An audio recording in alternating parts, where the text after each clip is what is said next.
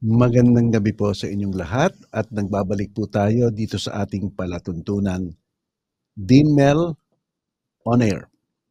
Kaya po magstay lang po kayo dyan at uh, maging kampante kayo sapagkat kagaya po ng dati pag-uusapan natin ang iba't ibang mga issue na bumabalot sa ating lipunan ngayon. Ano po ha? At uh, para po uh, tayo makapag-intindi kung ano nga ang mga pasikot-sikot dyan sa mga pinag-uusapan ng ating mga senador, sa mga nababasa natin sa mga periodiko, sa mga napapanood natin sa telebisyon, at saka po sa naririnig natin sa radyo.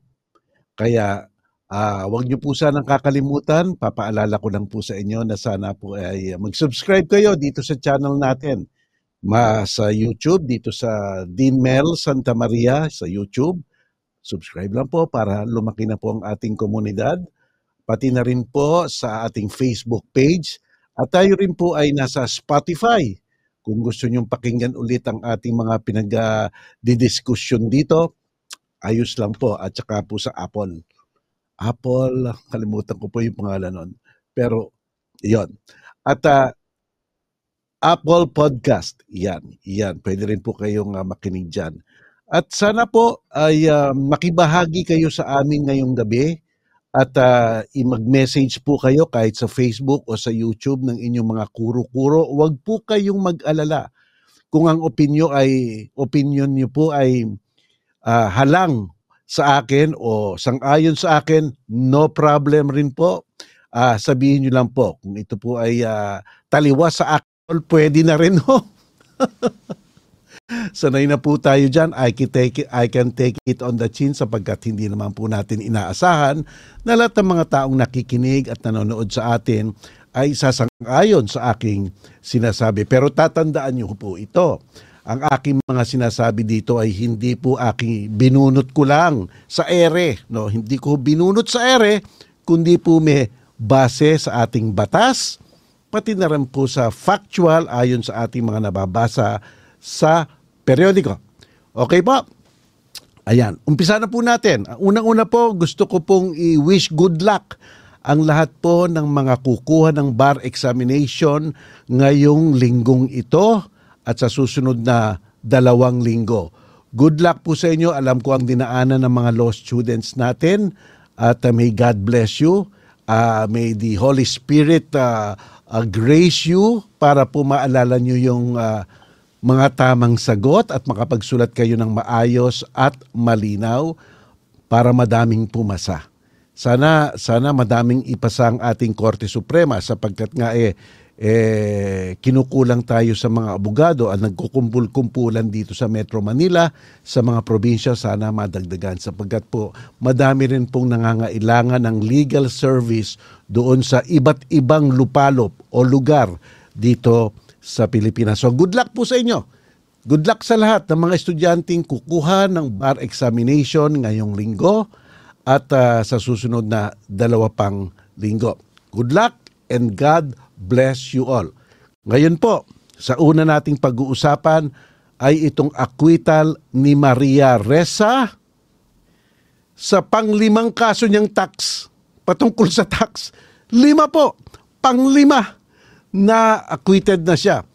1, 2, 3, 4, 5 ay alam niyo po ha, basta't kinakasuhan kayo, I mean talaga nakakataranta yun talagang dapat ang inyong ah, sistema o demeanor o katatagan ng loob, eh ganun lamang sapagkat po maaring hindi kayo makatulog, parati kayo nag-aalala, tumataas ang altepresyon nyo, at saka po ang kabag ang pagkabog ng inyong dibdib eh maaring every now and then at saka po nakakapagpataas ng alta presyon ang may kaso. Sabihin ko po sa inyo sapagkat po ako ay uh, I have been practicing uh, law since I was 28 years old up to 54. Litigator po ako eh. At nakikita ko po ang mga uh, uh, ang mga uh, sentimiento ng mga tinutulungan ko noon. Eh si Maria Rezo po, ito na po ang panglima niyang acquittal sa mga kaso niyang patungkol sa tax. Lima may natitira pa po sa Court of Appeals. Di ba po eh doon sa Regional Trial Court eh sinabi eh nag-cyber libel daw siya. Eh nakaapilang pa po yun sa Supreme Court. May bail po siya doon kaya siya ay malaya.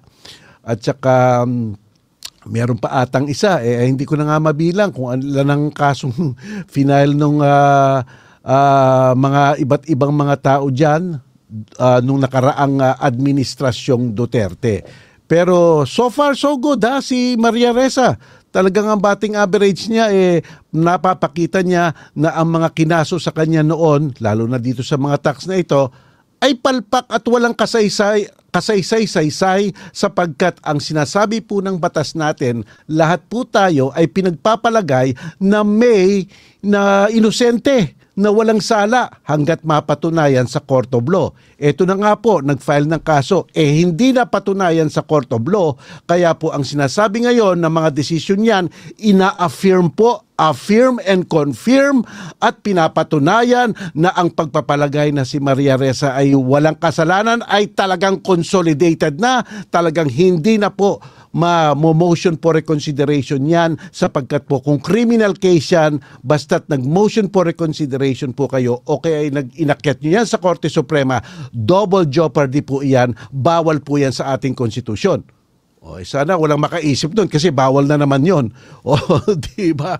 So, so yan po, yan po ang sitwasyon. So, congratulations to our first first Nobel laureate na si Maria Reza. Kaya ako ang mungkahi ko sa Sena, Sen- Senate, ang mungkahi ko po sa Congress ay bigyan na talaga natin ng parangal itong si Maria Reza. Eh kasi po, ba eh, historical ang nangyari sa kanya. Nobel Peace Prize. Ibig sabihin po, yun ang pinakamatanyag, cre- credible, international and global uh, award na pwedeng ibigay sa tao patungkol sa journalism. O di ba po? Iba-iba yan eh. Journalism, uh, physics, literature, uh, kung ano't ano pa. Pero si Maria, Maria Reza, I think 2021, ano po, o 2022, I think 2022, no? Ay nanalo po siya. Siya ay pinili kasama po ng isang Ruso na siyang lumalaban din sa diktatorya doon sa Russia. Eh dito po sapagkat si Maria Reza eh uh, matapang na inilantad niya yung mga story ng uh, ah, drug campaign nung dating administrasyong Duterte eh medyo po ilang mga oh, hindi lang ilang kundi napag-initan po siya at kahit na po napag-initan siya ay talagang lumalaban siya at katakot-takot nga pong kaso ang kanyang nadatnan at sinampahan siya pero hindi po siya sumusuko at nilalabanan niya. Ito na nga, panglima na. 1, 2, 3, 4, 5. Panglima ng acquittal ito. E sampal po yan doon sa mga nag-file ng kaso. Sampal rin po yan sa mga taong sinasabing siya ay gumawa ng kasalanan ito ngayon, korte na, evidence-based na to. Sinuri na ito. Sinuri na ito ng mga huwes. Hindi na to political. Sinuri na ng mga huwes ito. Tinignan na ang mga ebidensya. At ang sabi, acquitted. Nako, which means affirmation of her innocence. That it is not anymore a presumption of innocence, but it is honest to goodness, reality, actuality, the, of the fact that Maria Reza is innocent. Wala na po yung, wala na, hindi na to yung innocent until proven guilty. Eh kasi po dumaan na sa korte ang limang kasong yan. Kaya hinihintay na lang po ngayon yung kaso sa Court of Appeals. Ako po eh matagal ko na pong sinasabi na yung cyber libel na yon eh nag-prescribe na. Eh tingnan po natin ang sasabihin ng Court of Appeals. Prescribe na po, ibig sabihin po eh lumampas na ang taning para po isampa, eh sinampa pa rin. Di ba po? Yun lang po opinion ko. Kaya tingnan natin po ang uh, sasabihin ng Court of Appeals. Ayan po. Ha? Kaya again, I congratulate uh, Maria Reza, our first Nobel laureate, uh, for winning this case, which you truly, truly, from the bottom of my heart, I feel you deserve. Deserve po talaga deserve po talaga. So doon sa gusto mag-troll sa kanya, wala na kayong magagawa patungkol sa limang kasong yan. Di ba? Masasayang lang ang inyong laway, ang inyong pagtotrol sapagkat acquitted. Alright? Alright, mga kaibigan, so iyan ang nauna. Mag- mag-comment nga po kayo dyan kung ano ang damdamin nyo sa acquittal ni Maria Reza uh, dito sa panglimang tax case niya. Mag, uh, sabihin nyo nga po kung may opinion po kayo, eh, pwede nyo pong i, i ano, i, i uh, ibahagi sa amin. Ako naman po eh, alam nyo, baka sabihin nila bias ako. Bias ako kay Maria Reza sapagkat po eh, ako'y sumusulat sa Rappler. Ako po ay uh, nagko-contribute sa Rappler ng aking mga kuro-kuro at opinion. It's my opinion. Ang pinopost ko lang po sa Rappler at ako po ay nagpapasalamat sa Rappler at binigyan nila ako ng medium para po i- isangguni ko at i-relay ko at ibahagi ko ang aking opinion sa nangyayari sa ating uh, sa ating uh, bansa ngayon. Pagkatapos po ako hindi na pinahintulutan sumulat sa isang periodiko. hindi ko na sasabihin kung sino, kung anong periodiko. Ha? O, kaya nung nalaman ng Rappler na hindi na ako sumusulat doon sa periodikong yon eh sa sa ano naman sa fortunately eh ako ay uh, nakapagsulat sa Rappler at ako ay nagpapasal sa kila Margaret De Leon, sa mga tao pa dyan, lalong-lalo na kay Maria Reza sa pagkakataong binigay niyo sa akin. Kaya kung sasabihin yung bias ako for uh, Maria Reza, it, aaminin ko na po, eh, bias ako because I'm also biased for the truth. Di ba po? We must all be biased for the truth. Basta't po katotohanan ng sinasabi, ayos lang po yan. We should be biased uh, sa panig ng katotohanan. Okay, mga kaibigan. Susunod, Susunod po na ating pag-uusapan, ito po, ito po, gusto ko po talagang malaman ang opinion ninyo. Sapagkat, um, alam niyo, nabalitaan ko ito eh. Nabalitaan ko, nabalitaan ko ito sa isang kaibigan ko na nanunu batikang journalist na si Verhel Santos na ang DepEd pala ay mayroong uh, plano na lahat ng reference sa diktatorya ni Marcos ay tatanggalin. Ngayon, so, so nag-research po ako. Nang nag-research ako. Nag-research ako. Ngayon, ang nakita kong research mukhang atang totoo. Merong tangka na plano na lahat ng lahat ng uh, mga reference sa diktadurang Marcos ay tatanggalin sa curriculum. Okay, ito po, nakaligay po, Rappler rin po, alam nyo, very reliable ang Rappler. Eh. Educators Islam DepEd's plan to change diktadurang Marcos in new curriculum. Oh my God! Papayag po ba kayo dyan? Papayag po ba kayo dyan? Ito po ang masasabi ko bilang isang citizen of the Philippines na nadranasan rin ang period of martial law, naging abogado, at nagbabasa rin po ng mga desisyon ng ating Korte Suprema. Alam niyo po ang bansag na diktador at ang bansag na diktadurya doon sa rehimeng Marcos, eh madami po ang nagsasabi niyan. Kahit na po uh, madami na pong nagsasabi niyan whether here or abroad na yung rehime na iyon ay pinanu, pinunua led led led ang pinuno po ay isang diktador at ang rehimen ay isang diktadorya. Okay po. Ngayon sasabihin nyo, oy naku, ang nagsasabi lang naman yan, yung mga laban kay Marcos noon.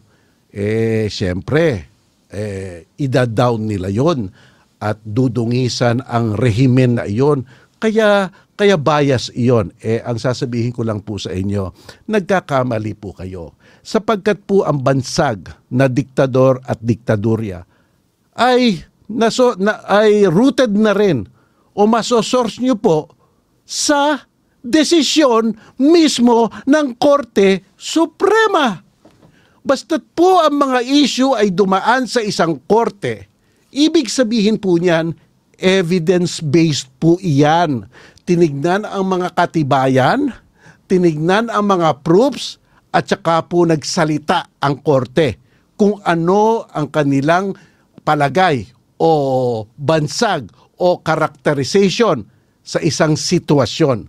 Evidence-based po iyan pagdating sa korte. Alam niyo kung anong kaso yon? O ito, ito yung kaso yon. Ito, ito, ito. Okay, ito yung kaso niyon.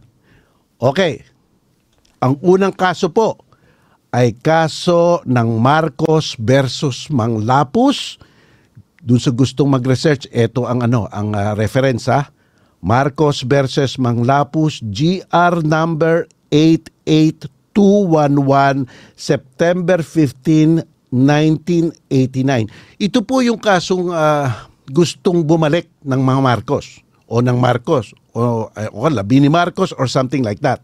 Pero ito po ang sabi ng ating Korte Suprema that it was a case of a quote unquote po ah it was a it is a case of a dictator forced out of office and into exile after causing 20 years of political, economic, and social havoc.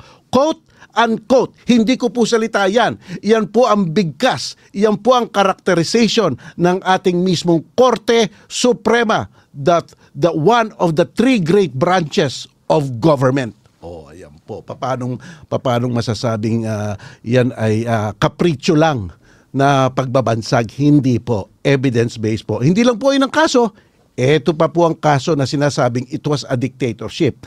Ang kaso pong yan ay ang COCOFED versus PCGG.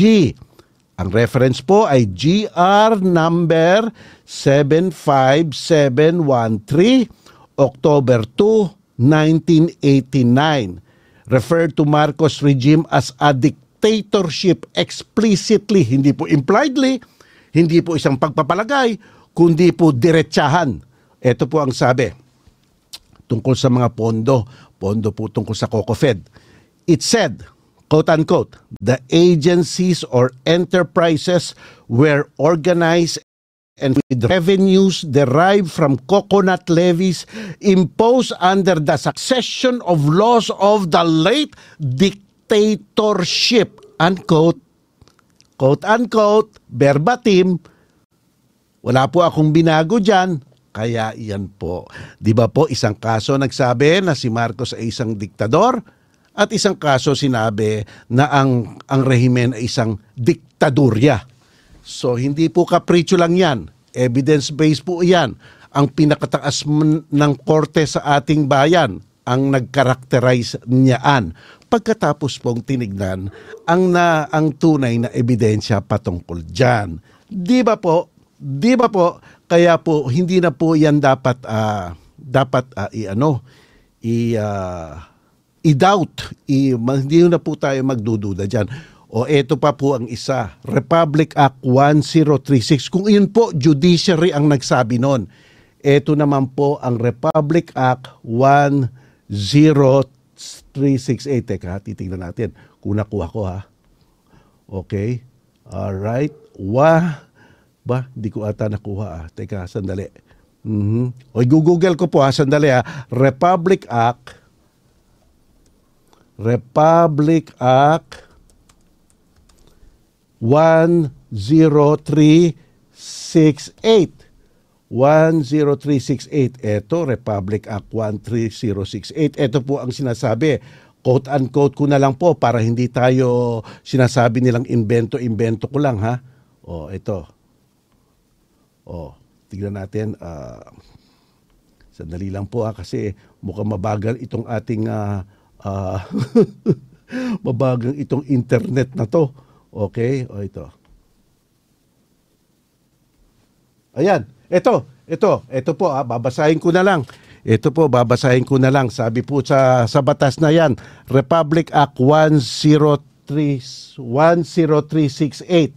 Uh, ito po yung reparation tungkol sa mga nabiktima ng human rights ng rehimen ni Marcos. Ito po sabi, consistent with the foregoing, it is hereby declared the policy of the state to recognize the heroism and sacrifices of all Filipinos who were victims of summary execution, torture, enforced or involuntary disappearance and other gross human rights violation committed during the regime of former President Ferdinand E. Marcos covering the period from September 21, 1972 to February 25, 1986 and restore the victim's honor and dignity.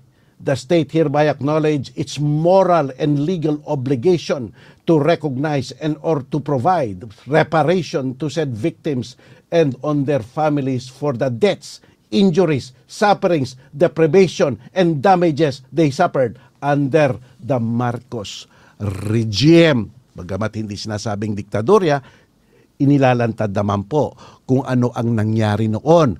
At ito na po ay isang declared policy of the state. Ayan, it is a declared policy of the state. Alam niyo pa po na gano'n yan, nag, uh, at iyan po ay nanggagaling po sa ating legislature. Kung ang judiciary may nagsabi na diktador at diktadorya, ang legislature naman, eh bago po nang gumagawa ang legislature ng batas, di ba po, nag iimbestiga rin po sila. Kaya evidence rin po yan. At nilalantad naman kung ano nangyari nung rehimen na yon ang sinabi po eh napakatindi eh. Summary execution, torture, enforced or involuntary disappearance and other gross human right violation.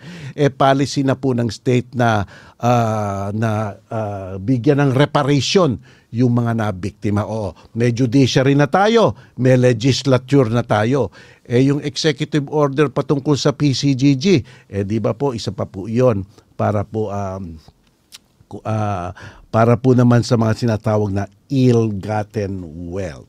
So ayan po, kaya ang, kung totoong sinasabi na ang DepEd po ay tatanggalin lahat ng reference sa diktadoryang Marcos, ang tawag po dyan, revisionism.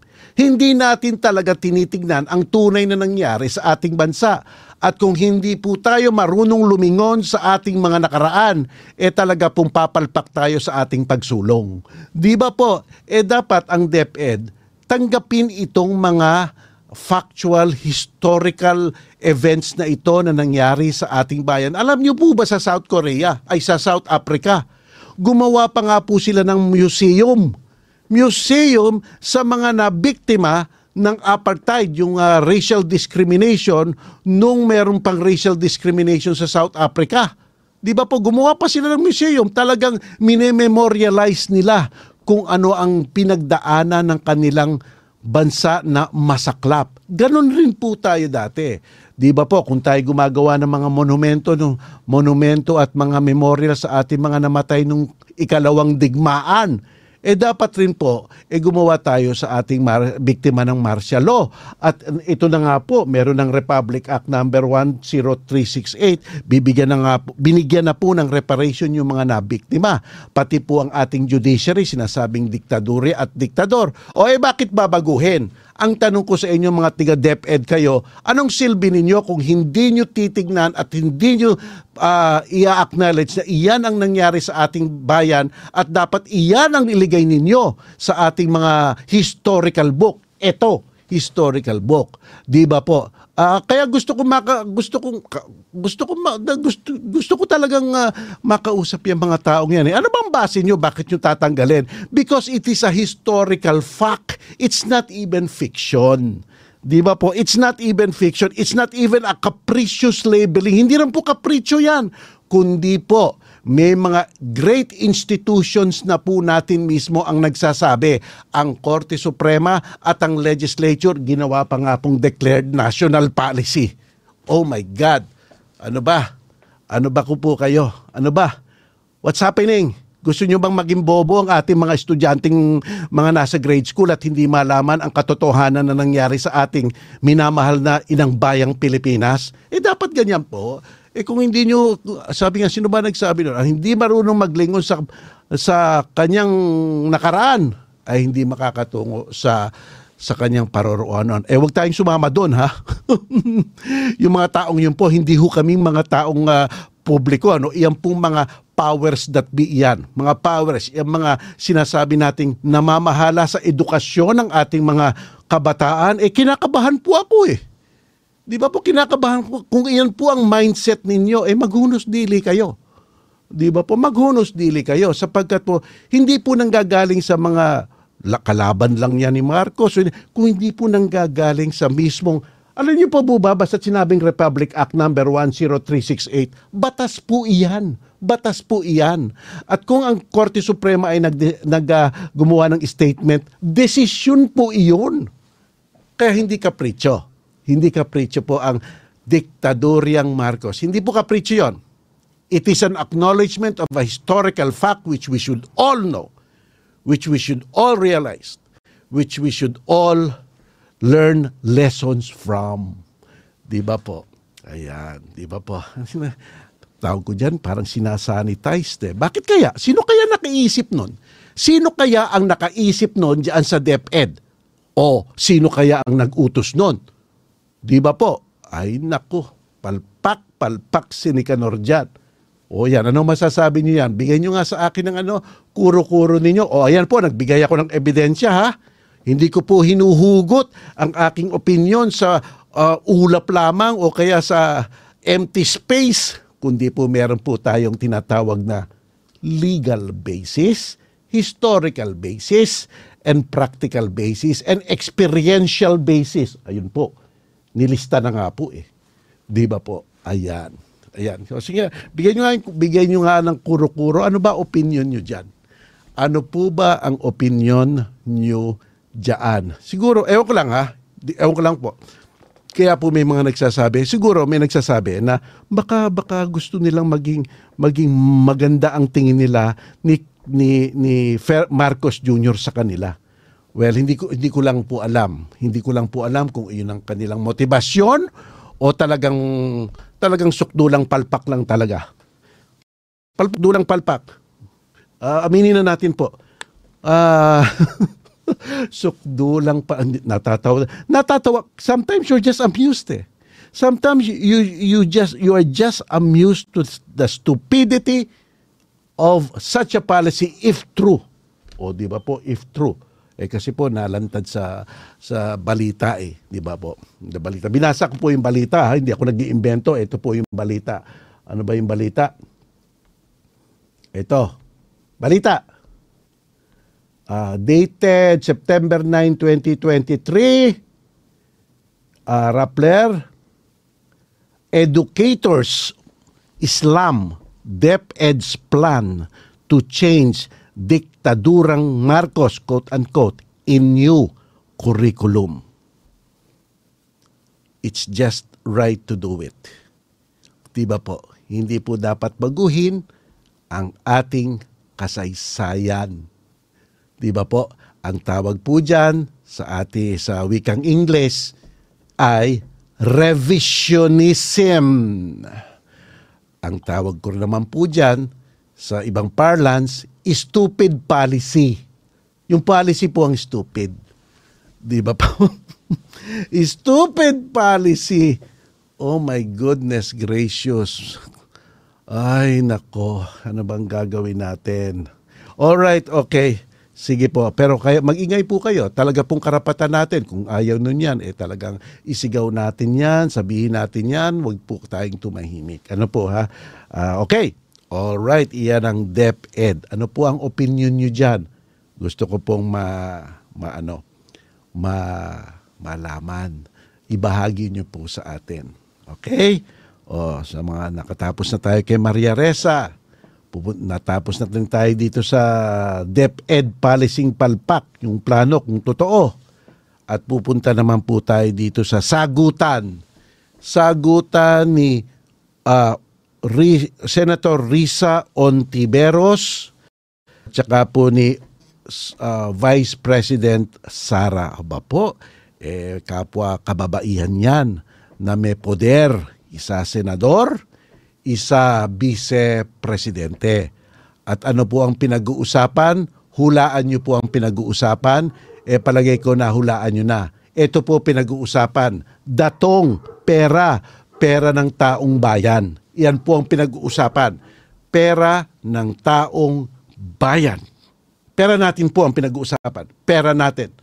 Okay po? At uh, alam niyo po sa ating konstitusyon, ano nga bang sinasabi sa ating konstitusyon? Eh, sinasabi po sa ating konstitusyon eh, sa, sa article uh, tignan po natin ha, sa article sa article ano muna yung public uh, uh, public office is a public trust yan po ang sinasabi sa ating sa ating constitution public office is a public trust no public office is a public trust ang uh, ang uh, posisyon o opisina po ng isang lingkod bayan eh isang public trust. Ibig sabihin po eh ang taong bayan po ang nagbigay sa inyo. Ang taong bayan po ang nagtalaga sa inyo. Ang taong bayan po ang uh, ang nagbigay sa inyo ng kapangyarihan para po itaguyod ang kapakanan ng bayan. At huwag niyo po sanang at huwag niyo po sanang i-betray ang trust ng ating bayan. Ito po sabi, ito po sabi sa sa ating uh, constitution. Ano yun eh? Sa public accountability yun eh. Sa public accountability. Yan. Titingnan natin. Sa public, basahin ko na lang po ha. Nandiyan na ba? O ito, public accountability. Ito po. May base po tayo dito. Hindi po tayo ano ha, hindi po tayo kung ano-ano lang sinasabi natin. Oh, bakit ganito? O oh, okay po ha, sandali lang po. Uh, pasensya na po. At, uh, hinla sa internet ang uh, kopya ng ating konstitusyon. O ito po, accountability. Ito, public accountability, constitutional commission. Alam niyo, madaming parte itong constitution na to eh, pero Tingnan natin local government, autonomous, accountability, Article 11, Section 1. Ito pong sabi ng Article 11, Section 1. Public office is a public trust. Public officers and employees must at all times be accountable to the people serve them with utmost responsibility, integrity, loyalty, and efficiency, act with patriotism and justice, and lead modest lives. Ayan, pasahin po natin. Nasa television nyo na. Nasa television niya, Article 11, Section 1. Public office is a public trust public officers and employees. Kasama na po dyan ang presidente at ang vice president, pati na rin po mga congressman at mga senador, mayor, governor, lahat po sila. Public officers and employees must at all times be accountable to the people. Serve them with utmost responsibility, integrity, loyalty, and efficiency act with patriotism and justice. And ito po ha, lead modest lives.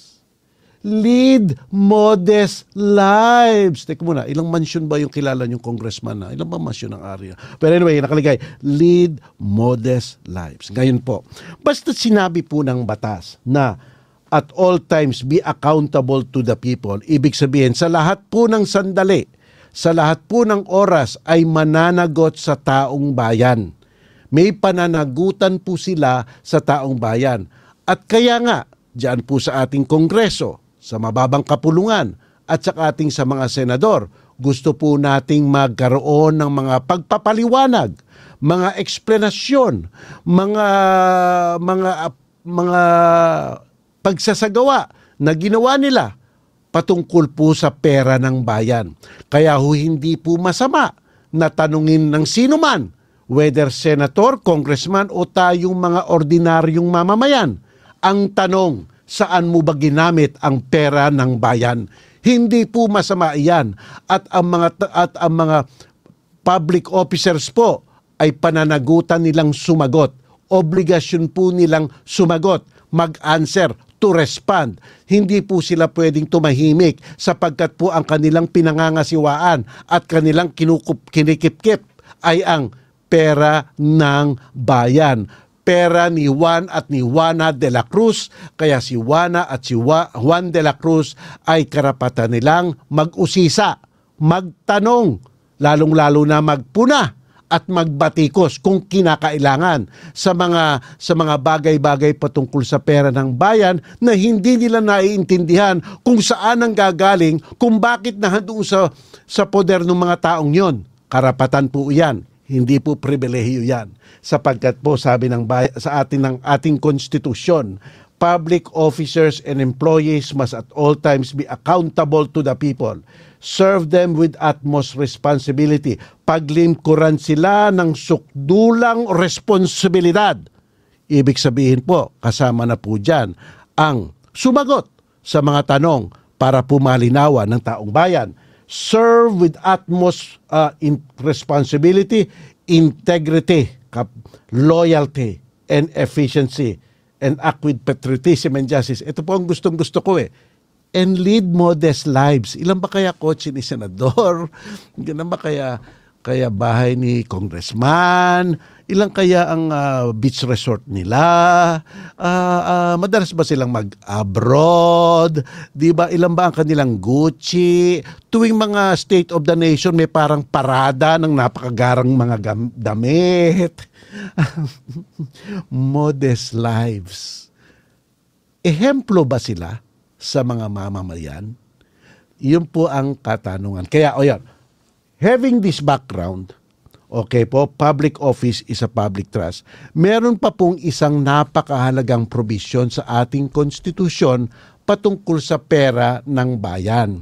Ito po ay nakalagay sa Section 25.5 ng Article 36. Ito po yung pagsasagawa ng budget ng ating legislature na pinipirmahan ng presidente. Sapagkat po every year po dapat magkaroon ng budget ang ating gobyerno para po ma uh, para po maisulong o mapalakad ang uh, ang ating gobyerno, ang serbisyo ay mabigay. Nagba-budget po sila. At pagkatapos po ng pag uh, kanilang debate, kung meron mang debate, minsan po parang walang debate. Pagkatapos po nilang pag-usapan, gumagawa po sila ng isang batas na ang tawag po ay General Appropriation Act. Diyan po nakalagay, nakalantad, nakatakda ang mga gastusin ng mga uh, taong gobyerno at mga institusyon at ating mga uh, probinsya, etc., etc., etc. Dapat po ang gastusin nahan doon. Okay po, at sinasabi rin sa ating uh, at sinasabi rin po sa ating uh, ito po sinasabi sa ating uh, section 25.5 that no law shall be passed authorizing any transfer of out of of appropriation. Wala pong batas ang siyang ipapasa na nagpapahintulot ng pagtatransfer ng mga appropriation na ito. Maliban lamang na ang presidente, ang Senate President, ang Speaker of the House, ang Chief Justice ng Korte Suprema at ang mga pinuno po ng Constitutional Commission ay sa pamamagitan o ayon sa batas ay pwedeng, ito, mag, ito importante po ha, tandaan nyo, i-Englishin ko muna, may be authorized to augment any item in the general appropriation law for the respective offices from savings in the other items of the respective appropriation. Ang ibig sabihin po, itong mga nabanggit ko sa, sa ayon sa batas ay pwede pong or inoautorisahan na, ito to po, augment any item. Dagdagan ang anumang item. Uh, of course po, doon sa appropriate so doon sa General Appropriation Act, no. Dagdagan anumang item sa General Appropriation Law. So kung may item po ang isang uh, let's say Department Secretary, Secretary of Finance at kinulang siya, may karapatan po si presidente na dagdagan ang umiiral na item, dagdagan ang anumang item uh, in the General Appropriation Law para, para sa uh, nakukunin po sa mga savings in other items of the respective appropriation. So ang operative words po dito ay may be authorized to augment any item.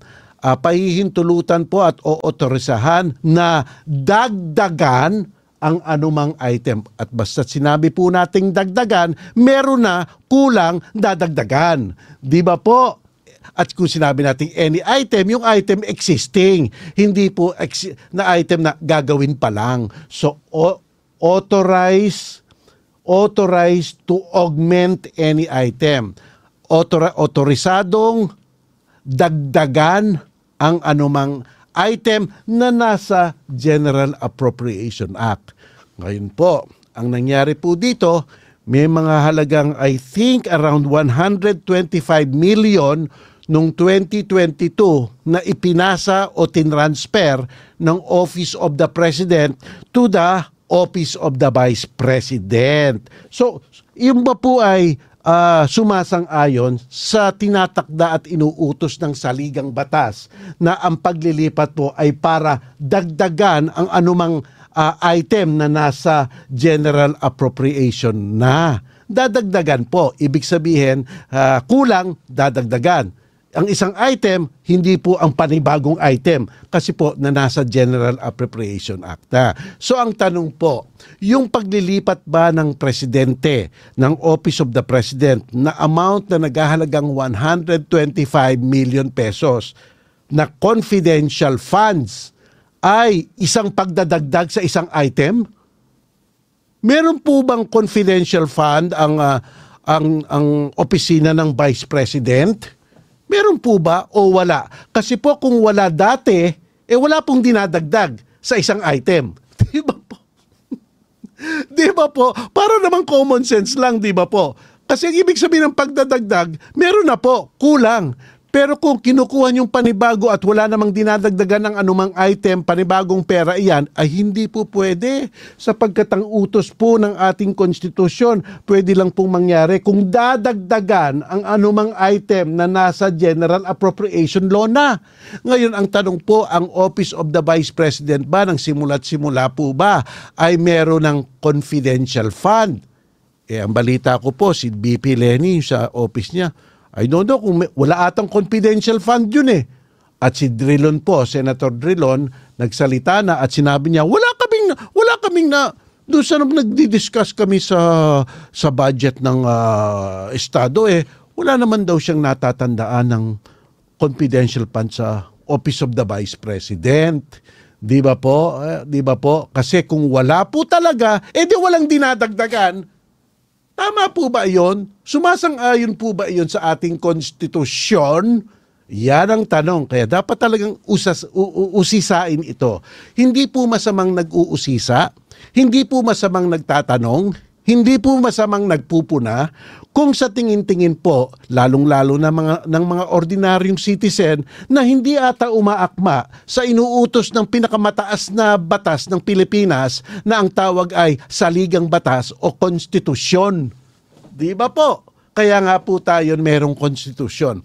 Alam niyo po ba ang Constitution po ay isang dokumento na nagbibigay kapangyarihan sa uh, mga tao sa gobyerno at mga ahensya ng gobyerno. Hindi lang po nagbibigay ng kapangyarihan, nagbibigay rin po ng limitasyon para po hindi mag-abuso ang mga taong binigyan ng kapangyarihan. At isa pong limitasyon ay itong itong nakalagay sa Section 25.5 ng Article 6 of the Philippine Constitution na kung maglilipat man ng pera ang presidente sa isang one department to another department of the executive ay dapat ito lang ay pagdadagdag sa item na na nakalagay na sa GAA. Yan. So nagkaroon po ng uh, tagisan si si uh, Senator Ontiveros sapagkat po siya ay nag-uusisa. Nag-uusisa nga patungkol dito sa confidential fund na ito. Okay? Eh si Sara naman, eh sabi niya uh, nagpapasalamat ng po naman po daw siya at siya daw ay pinagtanggol ng Malacanang. Okay? Ano sabi niya, flair for the dramatics lang po daw. Sabi niya dun sa nagtatanong na Ontiveros. So si Ontiveros naman, bumalik naman siya, sinasabi, hindi ako hindi to flair of the dramatics. Trabaho lang. Trabaho lang ito. Kaya yan po ang bakbakan nilang dalawa. So ano po ang sino po ang papanigan nyo? At na alam ng po natin ang batayan ng ating konstitusyon. Ang batayan po natin dalawa. Public offices sa public trust at ang pag, pagta-transfer po ng pera sa isang ahensya mula sa isa ehensya at uh, sa sa sa sa ano sa sa iba pang ahensya ng gobyerno ay dapat augment lang, augment an item in the General Appropriation Act sa ating mga kataga sa wikang Pilipinos, Pilipinas, wikang Tagalog, wikang Pilipinos ay ang pagdadagdag. Eh kung wala doon, wala kang dinadagdag. Di ba po? Pagdadagdag. Pag, pagdadagdag sa isang item sa General Appropriation Act. Kaya nga po diyan sa kanilang bakbakan diyan, uh, sa kanilang uh, salita ni Ontiveros at saka ni BP Sara, ang mga tanong diyan, meron bang karapatan magtanong? Uh, meron, meron bang karapatan mag-usisa? Meron bang karapatan magpuna? Hindi lang po ang, uh, ang mga senador, kundi rin po ang mga ordinaryong mamamayan. Sapagkat po, uh, ang kapangyarihan po talaga ay naka nasa mga taong bayan. At sapagkat po eh, masyadong malaki ang network ng ating bayan, nagkakaroon po tayo ng gobyerno. At sa pagkakaroon po ng gobyerno, may tinatalaga po tayong mga tao dyan para pangas- pangasiwaan ang business ng government, lalong-lalo na ang pera. Di ba po? At dapat mararangal sila. Sapagkat binibigyan sila ng napakalaking pera, obligasyon nila na sugutin ang mga nag-uusisa. Anong ginawa mo dyan sa pera? At papaanong napunta yan? Legal ba yan? Legitimate questions. Ibig sabihin ko, legitimate questions para po sa ating lahat. O, o, kung sasabihin nyo sa akin, hindi legitimate question yon ano ang batayan ninyo? Ako po may batayan, ang ating konstitusyon. Di ba po, ha? Di ba? so, ay nako, talagang uh, it's just talagang uh, what should we do with our government, di ba? Nag-iisa lang ang gobyerno natin at lahat naman po tayo ay gustong uh, talagang maging successful ang ating government sapagkat po eh tayo po ang naaapektuhan kung hindi successful ang government. Kaya po wag sasabihin ng government na wala tayong karapatan magsalita, tumikom na lang ang ating bibig. Sapagkat po sa ating mga sinasabi, tumutulong po tayo. Tumutulong po tayo at pinapakita natin sa kanila kung ano ang sa tingin natin ay mali at katakataka. Di ba po? Yan po ang tinatawag na constructive criticism. Di ba po? Eh kung hindi, eh sabi nga po ng Korte Suprema, ang mga lingkod bayan dapat mga kapalmoks. Ano tawag na? Tawag niya, uh, hindi po dapat onion skin. Sapagkat nga po eh, oh, trabaho nila. Trabaho po nila ang maglingkod sa bayan. At ang paglilingkod po sa bayan, hindi po kasama doon ang pagtitikom ng bibig sa mga lehito mong mga tanong. Ayan. Kaya alam niyo gusto kong ano eh, gusto ko talagang interviewin yan. Interviewin ang ating mga uh, ating mga pinuno eh. Si Marcos Jr. gusto ko pong in, uh, interviewin yan. O kahit na si si ano si OBP Sara uh, gusto ko pong interviewin yan. 'Di ba po? So para para para ano spontaneous face to face. Diyan lang po natin makikita kung ano ang hangganan ng kanilang kaalaman sa gobyerno. 'Di ba po? Sapagkat po ang taong gobyerno lalong-lalo na po sa executive at sa at sa Office of the Vice President pati na rin po sa Senate, dapat matatalino kayo. Dapat matatalino kayo. Sasabihin nyo na naman, e binoto ako ng uh, mga taong bayan, ganito ako. Hindi po nagtatapos dyan. Binoto po kayo ng taong bayan para gawin ang trabaho sa Kongreso at ang, ang trabaho nyo, gumawa ng batas na maayos. O, ginagawa nyo ba? At ang executive, maglipat ng pera sa tamang pamamaraan at hindi lumalabag sa konstitusyon. O, kaya nga tayo may konstitusyon. O yan po ang mga tanong. Lumag, lumabag ba sa konstitusyon? Lumabag ba sa saligang batas? Yan po ang mga tanong ng bayan. Di ba po? Kaya tingnan natin kung ano ang um, kung ano ang ang ang opinion ninyo. ¿Qué opinas? Sabi nga po sa Espanyol, ¿qué opinas? ¿Qué opinas? ¿Qué, qué opináis? Di ba po? So, so, there you are. So, ano nga po ba ang inyong mga kuro-kuro dito? Okay, okay, titigilan muna ako dyan. At tingnan natin kung may mga sumusulat na sa atin, ha? Ah, Andrew, may, ah, Lai, meron na bang sumusulat sa atin dyan? Oh, dai na pala. ang dai na pala. Sobra ang dami. Naku, bay, naku, maraming salamat po sa inyong uh, pagsali sa amin ngayong gabi. Naku po, unexpected to. Ba, ma- ano talaga, matindi itong mga katanungan na to. At dapat po, may kaalaman tayo. Sige, Lai. Uh, Lai at saka Andrew, ano po, ano ang ilang mga kuro-kuro opinion at mga tanong ng ating mga tagapakinig at tagapanood? Oh, ano sabi niya? Di nag, Modest ah, medyo lives. madami yung, Mm, ah, sige. medyo madami yung nag, nag ano eh, nag, nagko-comment about dun sa, um, dun sa bill for, um, um, the Marcoses. Kasi yun nga eh, isang sinasabi ni um, historical revisionism eh. Sabi ni Jillian Corpus, Ano yung sinasabi ah, nila? mula sa YouTube po, mula sa YouTube niya, po.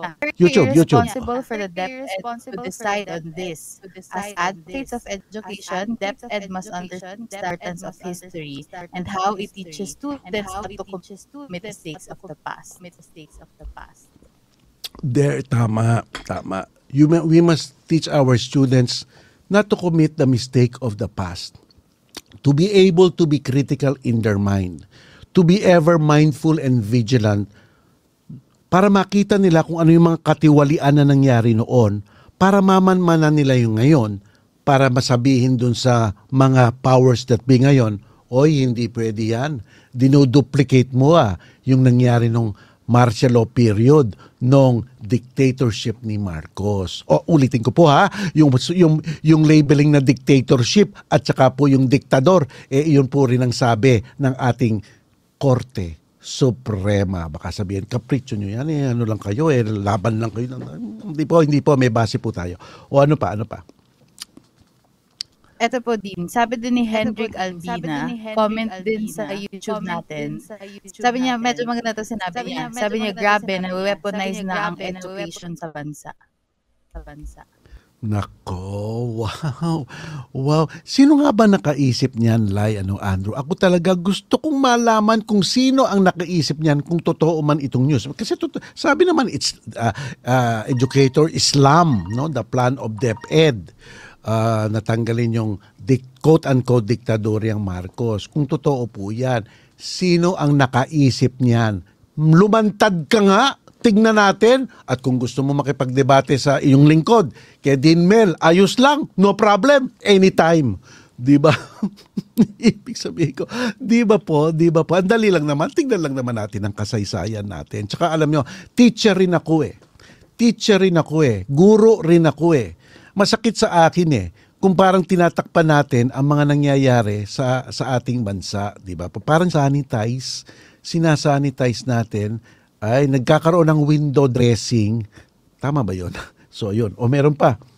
O ito. Kay Jillian Corpus, sabi niya, very irresponsible for for the DepEd to decide on this as advocates of education. DepEd must understand the importance of history. O yun. Kita nyo, ang ating mga mamamayan talagang ang kuro-kuro nila pointed. Huwag niyong sabihing mali sila. Because you government people, you do not have the monopoly of good ideas. Sometimes nga, ang tingin ko, you have the monopoly of bad ideas. Okay, okay opinion ko lang po yan. Some of you, some of you, stupid policies. Di ba po? It's the policy, ha, not the people. Ha? The policies. Alright, okay. Ano pa? Okay, ano Ito po pa? sabi ni Norma Oh. Gese naman Norma sa Gese Facebook. naman sa Sabi niya, sila Sabi niya, mismo, sila di na mismo- na ginawa ng kanilang ama. Tiyak inutos nila yan. Lahat naman akala nila kanila at pag-aari na nila ang bansa. bansa. Okay, yeah. Kuro-kuro lang yan. Kuro, wag, wag, wag masasaktan ng tatamaan. Ha? Kuro-kuro lang po yan ang ating mga mamamayan. So, ayan. Eh, Siyempre, hindi mo maalis. May mga perception na kasi eh. May mga perception na kasi ang mga tao sa mga nakaraang rehimen. No? Kahit na hindi lang kay Marcos, sa rehime, sa period ni Estrada, kahit na kay Cory Aquino, kahit na kay GMA, lahat kahit na kay Ramos, 'di ba po? Kahit of course kahit na kay Duterte, 'di ba po? At uh, kung sila ay kinikriticize at uh, pinupuna, eh dapat sabi nga ng Korte Suprema, huwag kayong maging onion skin. 'Di ba po? Napakadami niyo ng pribilehyo eh. Siguro yung gasolina niyo pa sa kotse niyo ang ang gobyerno nagbabayad noon eh. Kaya huwag kayo huwag kayong masungit. Okay? Di ba? So, yan. Ano pa? Agree po, modest lives. Madami ako nakikitang modest lives. Pa. Hmm. Ah, ah, medyo, sorry din, medyo madami talagang nagagalit tungkol dun sa balak ng DepEd supposedly. Kasi, yun nga, isa yung sinasabi nila, it's historical revisionism eh. Pero yun, ito, sabi ni Bong, medyo ano na to, sabi niya, ibig sabihin ay tuturuan ang mga estudyante ng kasinungalingan. Kapag nangyari yon ang langit na ang magagalit sa bansang Pilipinas dahil nagtuturo na ito ng kasinungalingan. God, hindi tayo sana isama doon. 'Di ba? 'Di ba? 'Di ba? Eh pero siyempre um, kaya nga po eh alam nyo talagang napakalaki po ng role ng mga mamamayang Pilipino na piliin ang mga wastong liderato ang mga wastong mga tao na mangangasiwa ng ating bayan. Ano po, naku, napakahalaga po yung boto nyo. Huwag kayong makuha sa TikTok. Huwag po kayong makuha sa sa ano sa Facebook, 'di ba po kayong mga kabataan, your TikTok generation, 'di ba po? Kundi ang nasa utak nyo TikTok na lang, 'di ba po? Hmm, okay. Dapat malalim po ang ano nyo. Oh. Ito naman po din, ah, yung comment naman ni Magnolia Salcedo Zoleta. Ayan, they've tested the waters when DepEd ordered all schools to remove all vi- uh, all visual aids and posters inside classrooms. Wala kasing pumalag. Akala nila ngayon susunod pa rin sila ah, sa kanila na alisin din yung word na Marcos. Word na Marcos. Ngayon, nga, yung diktadorya Marcos, ngayon, eto lang ang masasabi ko dun sa pag-alis nyo ng poster na mga ma- makukulay, na may mga drawing pa, may picture pa ng Mayon Volcano at Taal Volcano at Banawi Rice Terraces. Siguro, yun ang ma- maalis eh, di ba? At gagawin nyo ang pader na blanco na lang, puti. Palpak rin yun. di ba? Palpak rin. Alam niyo po ang mga bata, ang mga bata po dapat vocally and visually po ini-improve natin ang kanilang ano kakayahan, yung enhancement ng kanilang creative thinking. Kung hindi nyo po ito susuportahan ng makaka, makikita nilang drawing, makikita nilang mga makukulay, eh ano po ba, blanco. Kung blanco nakikita nila sa dingding, baka maging blanco rin ang utak nila. Kaya nga po mali po iyon. Kaya nga di ba, Lai, Lib, Lai, tsaka, tsaka, ano, tsaka Andrew, kaya nga di ba nag-excursion tayo nung elementary tayo? Para tayo may makita ng iba't ibang mga paru-paro, o kaya animal, ocean, volcano, at kung hindi makapunta doon ang mga bata, eh nagliligay na lang ng picture. Kasi mahal ang transportation, nililigay na lang ang picture ng Mayang Volcano, Taal Volcano, Banawe Rice Terraces, Di ba? Eh kung walang nahan doon at blanco, eh baka blanco ang isip na gusto ng DepEd sa ating mga bata. Hindi po, wag sana pong ganyan gawin natin. Kasi po, ang mga litratong yan na makukulay, nag, na tumutulong po sa mga bata na gumana ang kanilang kaisipan. Gumana ang kanilang kaisipan. At kung gumana ang kanilang kaisipan at ma-improve, nagiging pong critical ang mind nila nag-uusisa po. Oy, bakit ganyan yung, yung bundok na yan parang ano ice cream cone? Kasi kasi iho, pumuputok yan. Nagtatanong na po. Ayaw niyo po ba ang mga bata na magtanong, maging kritiko at mag-usisa? Ayaw niyo ba? Gusto niyo bang tameme? Blanco ang blanco ang mga utak? Palpak na policy yan. Sabi ko, palpak talaga. Kapalpakan yun. Di ba? mali. Mali talaga. Mali si Nicanor. Pero uh, din um, to be fair naman with uh, with DepEd kasi ang merong isang parang explanation na lumabas na yung order daw na ganito ay base sa ano sa isang research na distracted daw kasi yung mga bata kapag sobrang daming decoration sa paligid. Pero uh, ang sa tingin ko naman doon parang hindi naman siguro masama na merong kahit konti na decorations, 'di ba? Yung katulad nung yun nga, yung pag-highlight ng for example, yung Mayon volcano, wag lang too much. And wag naman sanang puti lang na para naman tayo nakakulong na puting walls lang yung nakikita ng mga estudyante, di ba? Mm-mm. Tama. Alam mo, Tama. tama yon. Tama. Pero alam mo, alam mo ang ano dyan, solution dyan, uh, Andrew, Lai, alam mo solution dyan? Ang dali lang eh. Ligyan nila ng kortina. Di ba? Ligyan na lang nila ng kortina. Ano ba yan? O, hindi na madidistract yun. Tsaka dito, du- dito talaga na tetest natin ang kagalingan ng isang guro. Ang kagalingan at kahusayan niyang ma-focus ang mga bata sa tamang dapat ligyan ng focus, di ba? Kasi ang pag-aaral natin, ang pag-aaral ng bata, tandaan niyo po itong DepEd to. Ako po ay naging guro ng ah, 36 years eh. ang pagtuturo po ay hindi lang para sanayin ang mga bata magbasa, mag-arithmetic, mag ah, gumawa ng mga sentences. Hindi po.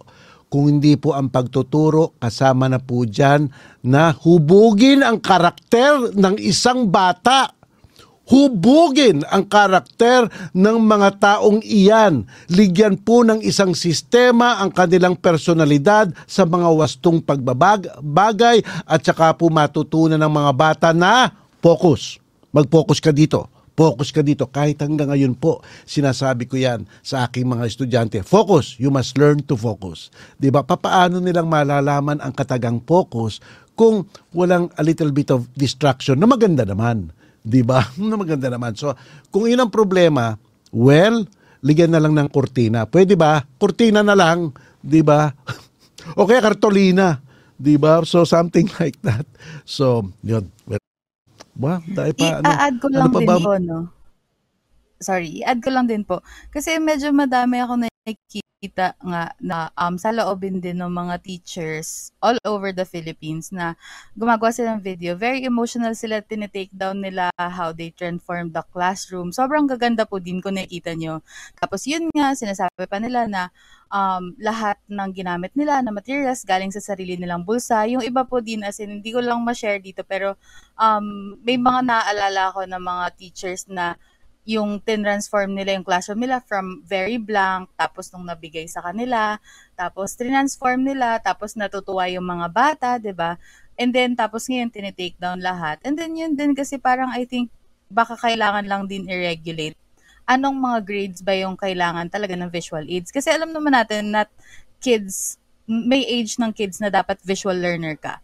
Pero gets naman na kailangan focus ka. Kasi 'di ba po sa college naman wala naman ng mga ganyang classroom eh. Kasi yun talaga yung real deal kumbaga kasi yun na yung career mo or yung path mo, yun na yung mga mga um, education or subjects na talagang kailangan mo seryosohin. So kay, hindi mo kay, hindi ka pwede may distractions. Kaya ang visual aid mo lang kapag college ay yung nasa projector, 'di ba?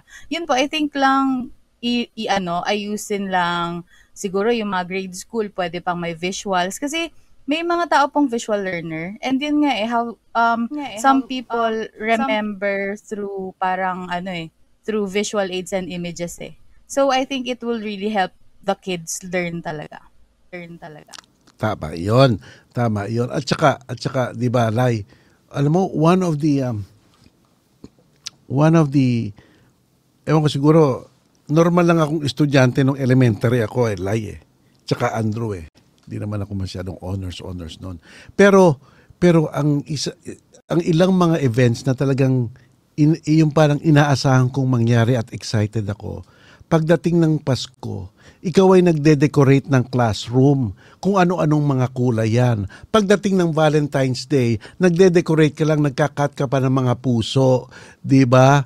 Iyon. Pagdating ng ano Parents Day, magpapakita kayo sa mga ah, magulang nyo na, na ginawa nyo, idinidikit nyo sa blackboard o kaya sa, sa isang bulletin board.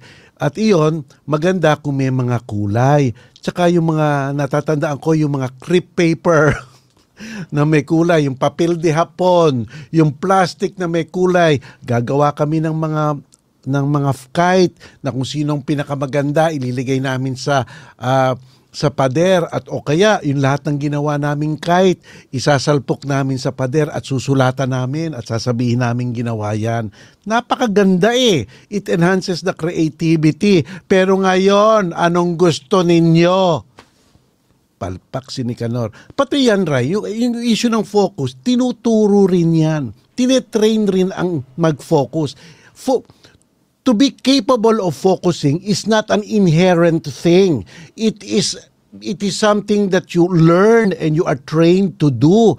Kaya nga yan ang yan rin ang trabaho ng mga guro to train children to focus. Focus on what is important, 'di ba? Alam nyo, natuto nung nung elementary ako, meron pa kaming ano, uh, meron pa kaming contest kung sino ma- mas matagal makatingin sa blackboard, nakaganon pa kami, oh. Focus, focus. so, ang dami mga exercise nun eh, di ba? At hindi naman ako naging, I mean, uh, well, wala namang nangyari sa akin, di ba? Ay, Okay naman ako, lumaki ako na maayos, di ba? Naging abogado ako, di ba? Something like that. So, so ibig sabihin, kung hindi sira, huwag na nating ayusin. di ba? Ibig sabihin something like that. Ano ba sa English yon? If it's not broken, let it be, di ba?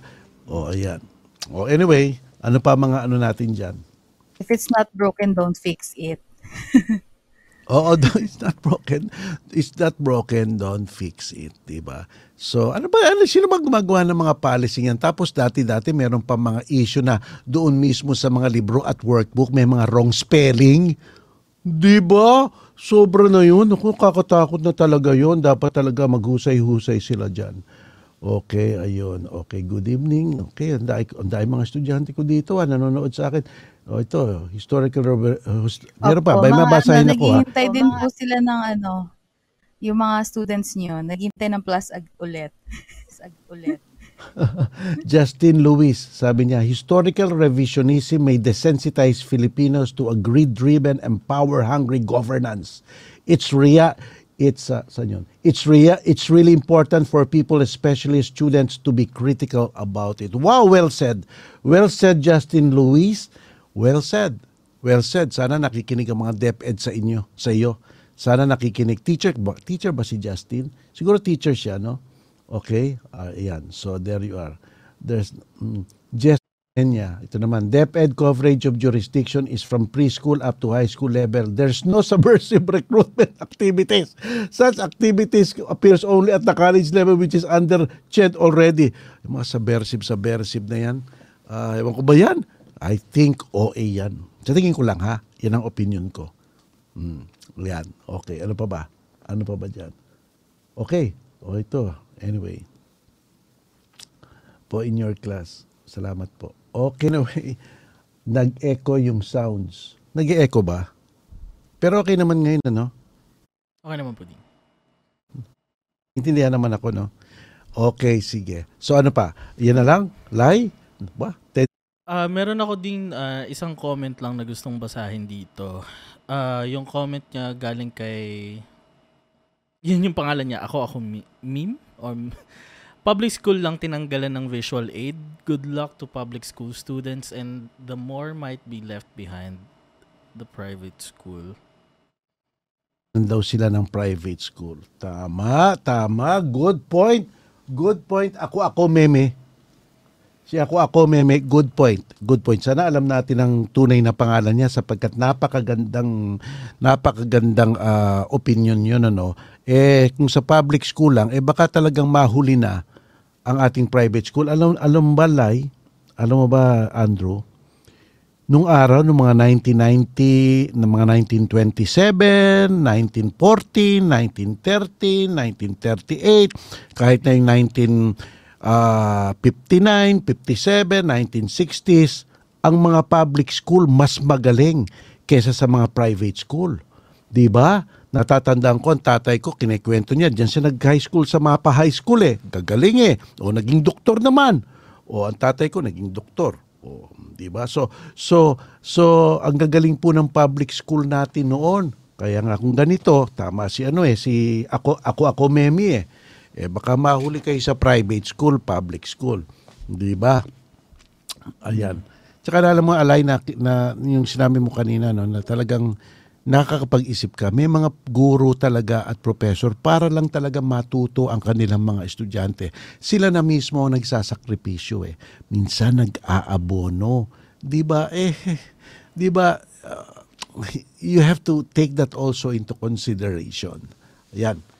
Actually, din agree ako doon. Kasi yung, yung mom ko po kasi ay public school teacher, elementary school teacher siya. So, yung sinabi kanina nila ay na, na alam mo, kasi para naging tradition siya eh. Sa Brigada Eskwela, for example, uh, kasi ako laking public din ako. Simula elementary at high school, public talaga yung, doon ako talaga nag-aral. So, lagi akong sinasama nung nanay ko, kapag magbibrigada eskwela talagang pipinturahan yung mga mga classroom, lilinisin, aayusin, lalagyan ng decoration. And totoo 'yon na talagang uh, madalas talaga sa mga public school teachers yung nag-aabono. Hindi da uh, sab- hindi naman siguro dahil walang budget, pero ang tagal siguro dumating kung meron man. 'Di ba? At saka siguro maliit din yung yung pumapasok na na budget. And uh, talaga ano yun. Tapos 'di ba nga dumadating sa punto na ang ginagawa na lang ng mga teacher para syempre magkaroon pa rin ng decoration kung hindi nila kayang mag-abono, nagpapa-project dun sa mga estudyante o magdala kayo ng kartolina, magdala kayo ng ng mga ano, 'di ba? Yung mga gunting, yung ano, parang kaya siya naging tradition eh. Kasi parang hindi lang yung teacher yung gumagawa, yung mga estudyante ini-involve doon sa pagde-design ng classroom. And yun nga si uh, may may mga distracting sure na ano na na mga designs. Pero yung uh, katulad ng mga murals na dinodrawing doon sa mga school sa mga pader ng school kung pati ba naman yung tatanggalin eh parang tinatanggal natin yung pag-highlight nung for nung mga talento sabihin natin sa pagpe-paint 'di ba nung nung mga gumagawa nun doon sa school school correct yan Tama yan, tama yan, Andrew. Tama, 100% agree, agree talaga. Ako minsan ganito eh. Iwanan nyo na sa mga taong lumalaban.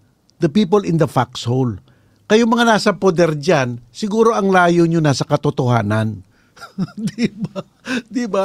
Di ba? Ibig sabihin, yung mga nasa where the rubber meets the road, ika nga, mas maalam po nila kung ano ang tama. Mas alam po nila kesa sa inyong mga armchair arm ang tawag mo doon armchair uh, officials in the government na ang sarap air condition ng inyong kwarto tapos isip-isip pa kayo eh naku eh pabayaan niyo na uh, it's uh, it's alam alam mo alam mo Lai at saka Andrew sabihin ko bakit ang daming mga public school teacher na umaalis ng Pilipinas papuntang Amerika? Kasi, hindi lang public, private rin. Kasi, ang gagaling po nila. Imbis na po natin tanggalin ang ilang mga bagay-bagay na makapagsusuporta sa kanilang pagtuturo sa estudyante, eh dapat pang suportahan po sila. Suportahan. Taasan yung sweldo. ba? O kaya o kaya yung budget dalin ka agad sa public school. ba po? Ayan, ba? Imbis na pigilin, suportahan. Yan yun. Ayan. Oh, meron pa ba? Ha, dami pa lang comment sa atin ngayon. Oo, di ba? Ang dami. Ang dami. Uh, so, ayan mga kaibigan. So, paalam na ba tayo, uh, Andrew? Lai, o meron pa tayo dyan? Actually, din marami tayong comments, no? Pero, um, mara- ay, karamihan dun sa mga comments natin talaga naglalabas lang ng mga saloobin nila at ang dami ngayon ng tungkol nga dun sa sa pag-usapan natin na tungkol sa mga designs ng classroom. To, ay, pare-pareho yung sentiments eh. Kasi for sure, itong mga nagko-comment ngayon, lahat sila merong, share, alam mo yun, meron tayong shared experience na pare-pareho doon sa mga, doon sa mga uh, designs ng classroom na yon And, di ba, um, meron nga isang comment dito, uh, hindi ko lang siya mahanap ulit, pero ang sabi niya na nag-aral daw siya sa private school, pero uh, yun nga, maraming decorations, pero barely be, hindi niya masyado natatandaan kung ano yung mga yung mga letters, yung mga alphabet na nakalagay doon sa ano. Ang natatandaan niya is yung mga paintings ng flowers, ng garden.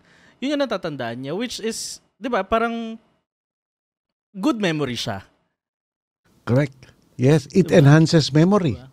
Yes. At saka alam mo, alam mo Andrew, 'di ba?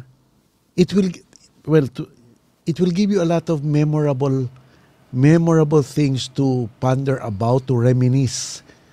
Nung alam mo, sasabihin mo, ganito ha, alam mo, nung bata kami, ah, ang gagaling talaga nung teacher, tsaka ang dai ko nakikita sa bulletin board namin, iba't ibang mga kulay. Baka mamaya, in the future, ang ating mga bata, alam mo, nung ako ay elementary, nakikita ko puti. Di ba? Clog. Di ba? Oh my goodness. Talagang, ang, ang, ah, Hindi lang po yun din, ang matatandaan pa nila na hindi daw diktadorya ang Rehimeng Marcos. Isa pa yon. Hindi daw diktadorya, bagamat sinabi na ng Korte Suprema na yung leader noon ay isang diktador at bagamat sinabi na ng Korte Suprema na ang rehimeng iyon ay diktadorya, tatanggalin yung classification, na, uh, uh, characterization na iyon sa eskwelahan. Naku po, magunos dili po kayo sapagkat po kayo mga nahandyan sa DepEd. Katungkulan nyo po ang, ito ha, katungkulan nyo po ang i-preserve ang ating national identity at kung ipe-preserve po natin ang national identity, it is po a conglomeration and and uh, uh, and uh, tawag mo dito uh, of events and history. Ang identity po ay is comprised of so many things. History ng Pilipinas, history ng bayan, yan po ang nagbibigay ng identity sa Filipino people. Nagdusa, tumayo, umangat, at tuloy lang ang buhay. Di ba po? Eh kung sa, tatanggalin nyo yung mga events na yon, factual na yon sa ating history, you are doing a great, great, great disservice to the Filipino people and the future generations of Filipino people, of, of young people. So yan. Okay? All right? Param na ba tayo? Sige po. Tagal na. 1026 mga kaibigan, maraming maraming salamat po sa inyong pagsama sa amin at sa inyong mga komento. Sayang po hindi naman po namin mabasa lahat-lahat pero ang dami po inyong nag-comment dito in both Facebook at saka sa YouTube. Sa susunod po ulit, subaybayan niyo po kami at magbibigay po kami ng mga notices kung kailan kami lalabas pero more or less po every 9 o'clock. Every 9 o'clock po ng gabi. At syempre tuwing uh, gagawin na po natin tingin ko tuwing Sabado yung ating tiga alas 4. At kung gusto niyo pong mag-suggest kung ano ang pag-uusapan natin, eh, habang po kami nagpapalabas, isuggest nyo na para makita po natin. Di ba po? Kasi po, ang daing nangyayari sa bayan natin na dapat po tayo'y makibahagi, makiusisa at po uh, maging concerned. Ano po, ang sinasabi nga po nila, kung tayo hindi magiging concerned, eh mamimihasa ang mga taong mapagsamantala na sa atin ano 'di ba po tayo po mga Pilipino tayo po nang bigay ng poder sa mga uh, powers that be. Kaya po dapat siguraduhin natin na nandun po sila umi- kumikilo sa limitasyon na ginagawa po ng ating konstitusyon at limitasyon po ng good conscience and good customs and within moral grounds. Di ba po? Moral limitation. Ayan po. Okay. Uh, again po, nagpapasalamat po ako sa inyo. Huwag niyo pong kalimutan mag-subscribe sa ating channel sa Dean Mel Santa Maria sa YouTube, pati na rin po sa ating Facebook at uh, pati na rin po makinig po sana kayo sa ating himpilan sa Spotify at saka po sa sa Apple, no? Ano ba? Apple um, Apple Podcast. Blog natin. Apple Podcast. Apple Podcast po natin. Huwag niyo pong kakalimutan para lumaki na naman po ang ating community po para po kung may mga pagkakataon na na kailangan po tayo magtipon-tipon eh, isang ganyan lang po. Oh. Sige, punta tayo doon. Sige, punta tayo doon. Tayo po yung magtitipon-tipon. Nung pandemic ka, nung dumami tayo, di ba, Lai tsaka, ano, di ba, Lai tsaka Andrew, yung mga taong na ating mga tagapagtangkilik, yung mga suki natin na nanonood, sinasabi nila, sana sometimes magkaroon tayo ng face-to-face sa kanila at makita natin at magbatian tayo tungkol sa sa mga sarili natin at uh, para po tayo ay magkaroon ng konting bonding personal. No? Siguro sa, sa ano po, dadating na panahon, pwede po yan. Kung dumami na po tayo ng let's say na 200,000, sige po, magpupunta tayo, magmi-meeting po tayo sa Luneta. Diba po? Kaya padaihin natin. Padaihin po natin mga kaibigan. Kaya hanggang dyan na lang po. Ah, sa ngalan po ni Andrew at saka po ni Lai. Ako po si Dean Mel Santa Maria at nagsasabi po, parati nang ang sinasabi natin, ang kritiko ay nagmamahal rin sa ating inang bayang Pilipinas. Mabuhay po kayong lahat. Bye-bye.